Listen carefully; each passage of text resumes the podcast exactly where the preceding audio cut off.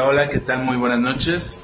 Sean bienvenidos a esta su transmisión de la comunidad de Reconstruyendo una vida sin adicciones. Si es la primera vez que nos ves, déjame presentarme ante ti que me estás viendo, que me estás escuchando. Mi nombre es Yamil. Soy egresado de la Facultad de Psicología por la Universidad de Colima tengo una especialidad en psicoanálisis y un diplomado en terapia cognitivo-conductual, entre otras capacitaciones, talleres o cursos que he tomado, sobre todo en el tema de prevención y tratamiento de adicciones. El día de hoy te quiero hacer la invitación a escuchar esta reflexión, a la cual le vamos a dar lectura de los grupos de Alanon. Alanon son grupos de autoayuda para aquellas madres o parejas, hijos incluso, a latín, que buscan ayudar a su familiar de una manera más clara, de una manera más subjetiva, sin tanta angustia, sin tanta preocupación, sin tanto miedo, sin tanto resentimiento, sin tanto rencor, sin, tanto, sin tanta presión o tantos errores que a veces cometemos. Hola Agustín, muy buenas noches, me da gusto que estés aquí y bueno, vamos a mandar saludos como lo hacemos eh, todos los días o en cada transmisión a aquellas personas que nos apoyaron en el video de ayer.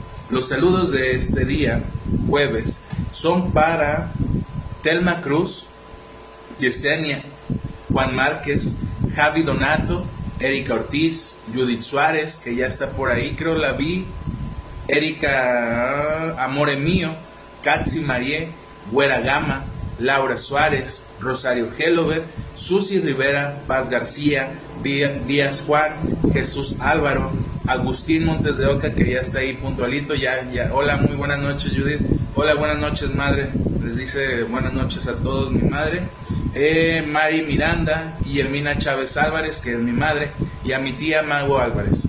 Antes de iniciar, te quiero pedir un favor. Podrás, podrás tomarlo en cuenta, podrás valorarlo, podrás eh, hacerlo útil o no Llevo dos años haciendo este trabajo.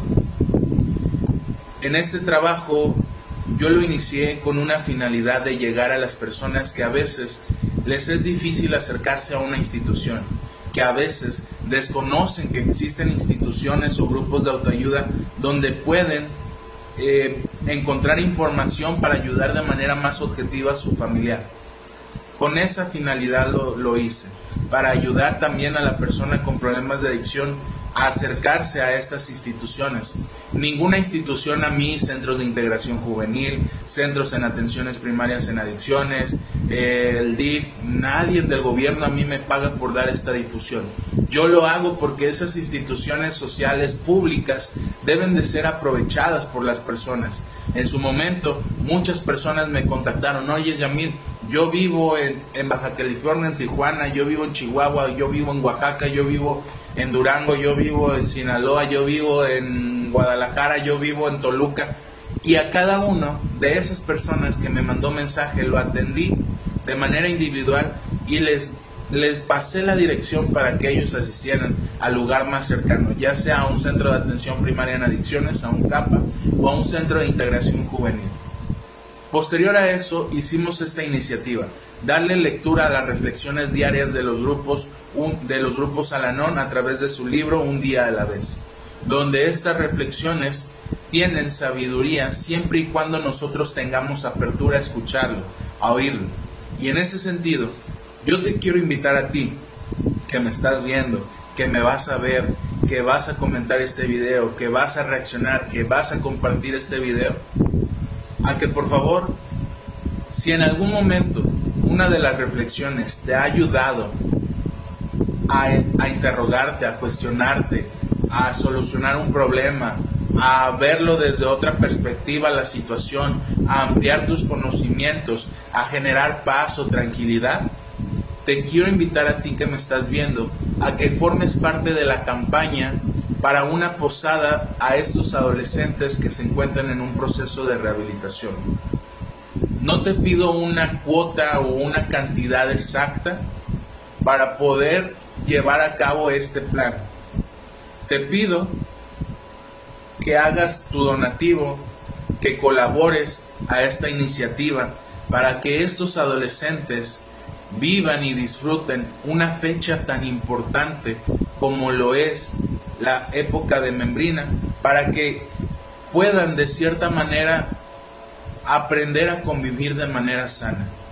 Yo sé que muchos se van a desconectar, yo sé que muchos me van a ignorar.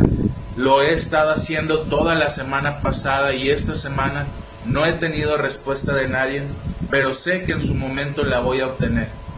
Y sé que de cierta manera tú vas a valorar lo que has recibido de esta comunidad y que has podido aplicar o resolver en tu día a día. Es solamente una invitación, tú a final de cuentas vas a tomar la decisión y no te veas obligado, pero sí, eh, de cierta manera, hasta el momento me siento ignorado, me siento eh, que, no, que no he contribuido a ti que te pido la ayuda para que estos adolescentes puedan disfrutar un momento sano. Pero bueno, sin más preámbulos, te voy a pedir ahora que compartas este video en este momento, por favor. Tú que me vas a ver, tú que me estás viendo, por favor, en esta parte de aquí, comparte este video. ¿Por qué? Estas dos observaciones que voy a hacer son para padres de familia, tanto para papá como mamá. El día de hoy me tocó atender a los adolescentes de manera individual. Hola Rosario, muy buenas noches. Bendiciones para ti también. Y uno de los adolescentes me hizo recordar una experiencia que,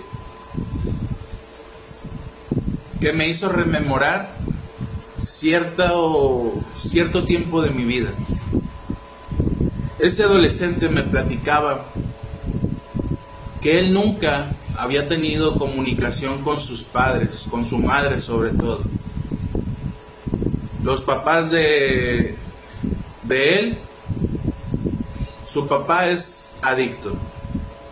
La familia de la mamá, sus tíos, son adictos.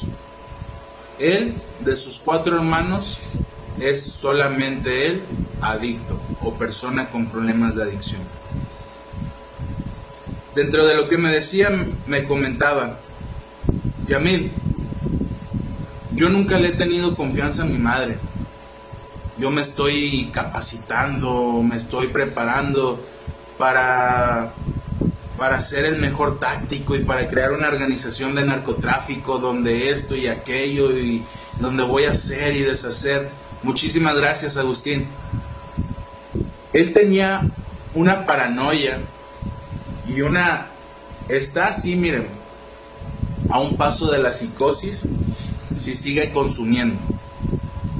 Porque en la plática que tuvimos, la parte a la que voy y, y, quiero ser puntual el día de hoy, es que me decía, ¿sabes, Yamil?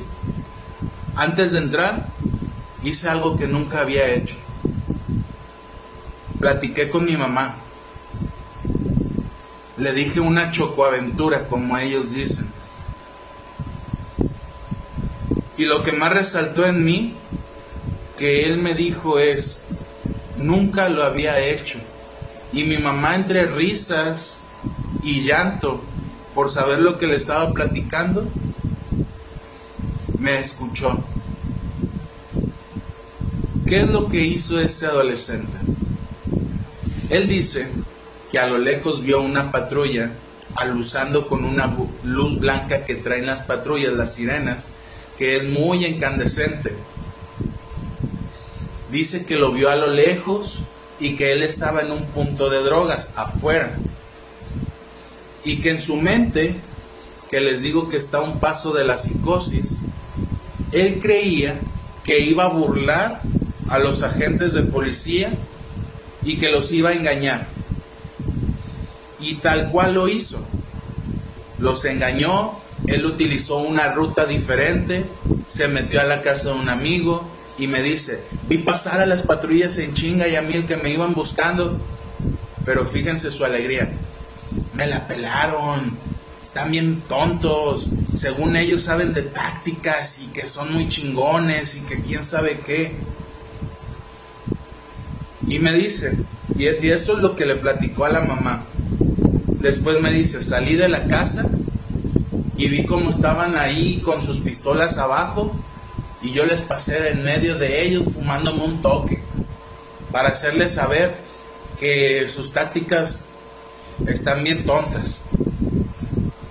Y me dice, ahí cuando agregó eso me dice, mi mamá me estaba escuchando, Yamil, y entre risas me decía, ah, mi hijo, sí los engañaste, sí, sí los pudiste engañar y les demostraste que están bien tontos. Creo que la mamá lo hizo como una forma de empatía a él, porque una, pasó algo que nunca había él dado la oportunidad a su madre, escucharlo, hablar con ella, de X cosa, pero hablar con ella. Pero imagínense la angustia y la preocupación de una madre escuchar las cosas que hace su hijo y que por impotencia, por tristeza, por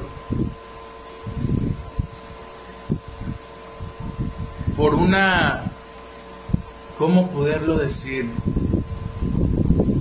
frustración.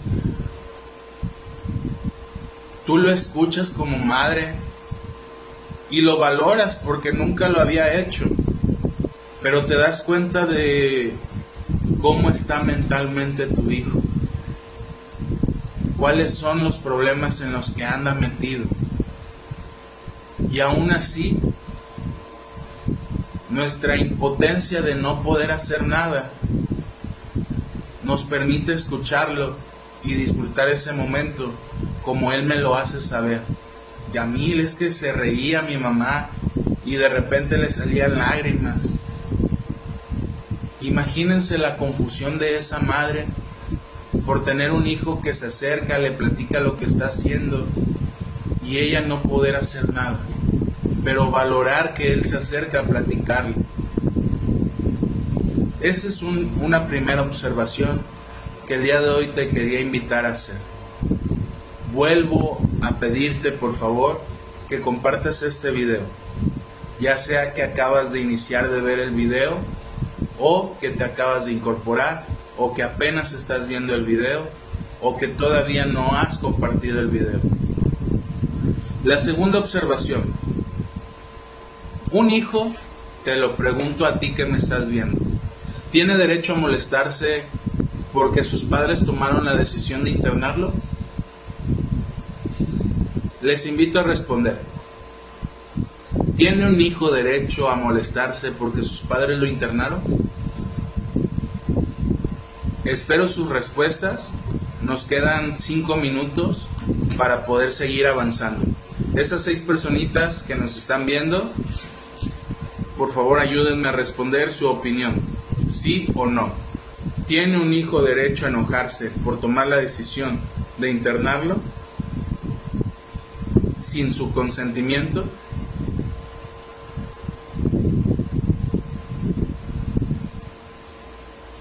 Es pregunta, ¿eh? estoy esperando su respuesta.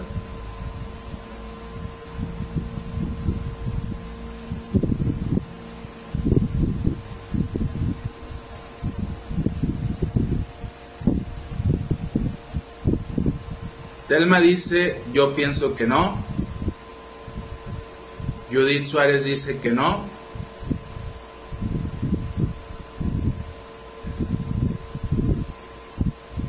Guillermina, mi madre, dice que no.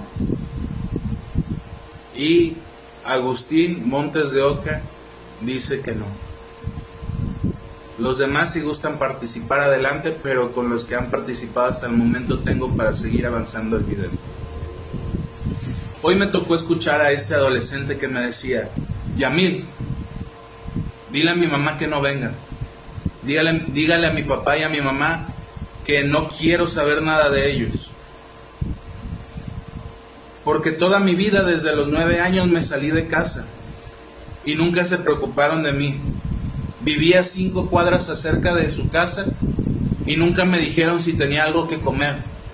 Nunca me llevaron un taco, nunca me preguntaron cómo estuve, nunca me hicieron nada. Cuando estuve con ellos me rechazaron, se me despreciaban. Y ahora que, me quieren ayudar, me ayudan de esta manera. Me decía, yo no voy a dejar de consumir Yamil, porque esa no es la, la opción. ¿Por qué no platicaron conmigo cuando era niño? ¿Por qué no platicaron conmigo cuando vieran que tenía problemas? Él tiene apenas dos años consumiendo metanfetaminas. Y yo le digo, fulanito, vamos a ponerle Carlos, Carlos, tú tienes todo el derecho de estar molesto. Ojo, la pregunta fue, ¿tiene derecho? ¿Todos tenemos derecho? Claro que lo tenemos. Estamos en la razón a veces de creer justificado o razonable nuestro, nuestra opinión, nuestra decisión o nuestra forma de pensar? No muchas veces, pero todos tenemos derecho a enojarnos, todos tenemos derecho a ser feliz, todos tenemos derecho a comer, todos tenemos derecho a respirar, todos tenemos derecho de cierto, en cierto punto de nuestra vida a odiar a alguien. Todos tenemos derecho. Yo le decía, mira Carlos, que es un apodo, un anónimo. Tú tienes el derecho, se respeta lo que tú en este momento me estás compartiendo de que no quieres saber nada de ellos. Su padre, alcohólico, abusó físicamente y sexualmente de su madre durante el tiempo que él estuvo. Él a los nueve años se salió del hogar porque se cansó de tolerar esas situaciones. Anduvo en casa tras casa, viviendo en la calle, siendo este, recogido por otros familiares. Pero la familia nunca en ese tiempo, desde los 9 hasta esta edad, que tiene actualmente Carlos 23 años, nunca el padre o la madre se acercó para preguntarle cómo estaba, para decirle qué necesitaba. Él dice, es que Yamil, yo guardo mucho rencor a mi padre. Yo hubiera querido de niño que me dijera te quiero, te amo, que me diera un consejo, que me regañara tan siquiera. Y ahora, a mis 23 años, toman la decisión de internarme. ¿Por qué primero no hablaron conmigo? porque ahora sí me quieren ayudar, porque ahora sí me traen ropa, porque ahora sí me traen comida, porque ahora sí me quieren dejar tiendita, porque ahora sí quieren verme en la, en la cámara. Hay, hay muchos albergues en, en, el que yo trabajo donde hay cámaras. Y me dice, es que Yamil, me piden que salude una cámara como estúpido, saludando ahí a no sé quién. No sé, no sé cuál es la reacción que tienen ellos, pero ¿para qué? ¿Para qué saludo a la cámara? Si ni los estoy viendo? Y si todavía tengo este rencor por salir adelante.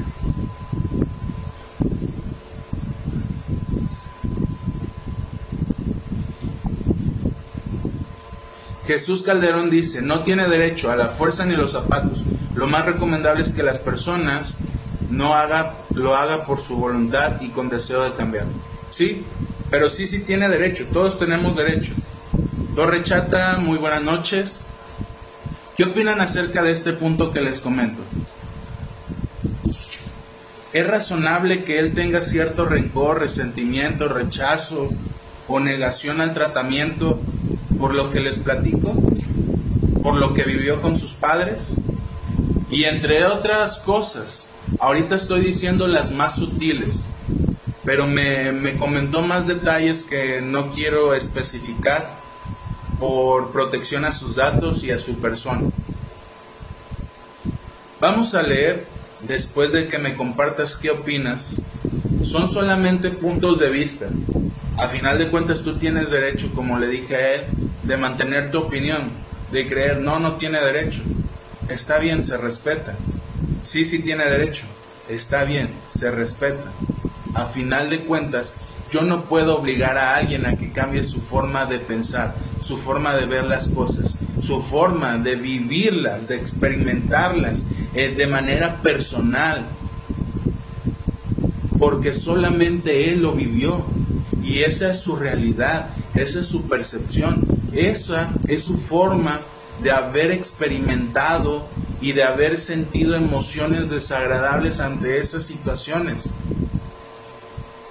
Pero yo le decía algo muy importante, que es que sus padres o su padre, que fue el padre que les platiqué hace dos sesiones, se acercó conmigo y me dijo, ¿sabe qué psicólogo? Acepto que yo debo de trabajar para mejorar. Y le digo, mira, Carlos, tú tienes que valorar que tu padre, que es ese padre que tú conociste, que te golpeó, que fue este muy rígido y estricto contigo, que no te demostró amor, el día de hoy reconoce que se equivocó y que el día de hoy quiere trabajar porque sabe que, que desea mejorar como padre. Y te lo dejo a ti, Carlos, para que lo valores. Pero tú sigues teniendo el derecho de pensar como piensas ahorita. Yo no te puedo quitar ese derecho. El derecho es individual. Todos tenemos derecho a opinar y pensar como deseamos. Les digo, podemos estar equivocados, sí, probablemente. Pero entonces, en algún momento vamos a entender de nuestra vida que estábamos equivocados. No en este momento. Más a futuro yo le dije, Carlos, mira, el tratamiento es así. Si tú quieres seguir teniendo una negación en contra del tratamiento, se respeta. Yo estoy aquí y te voy a ver las veces que nos toque ver para trabajar lo que tú deseas. Yo no te voy a obligar o exigir a demandar algo que tú no deseas. Pero sí te, te dejo otra vez y le repetí que valores que hay un padre y una madre que tratan y procuran y que vienen a las juntas para mejorar la relación contigo, con tu familia, con los integrantes de tu familia. Y bueno, te lo dejo para que lo pienses. Voy a leer la reflexión. Judith Suárez dice que sí tiene derecho. Gracias a cada uno de ustedes que opinaron y para los que van a opinar cuando vean este video. Voy a leer la reflexión y mañana ampliamos la reflexión del día de hoy por falta de tiempo.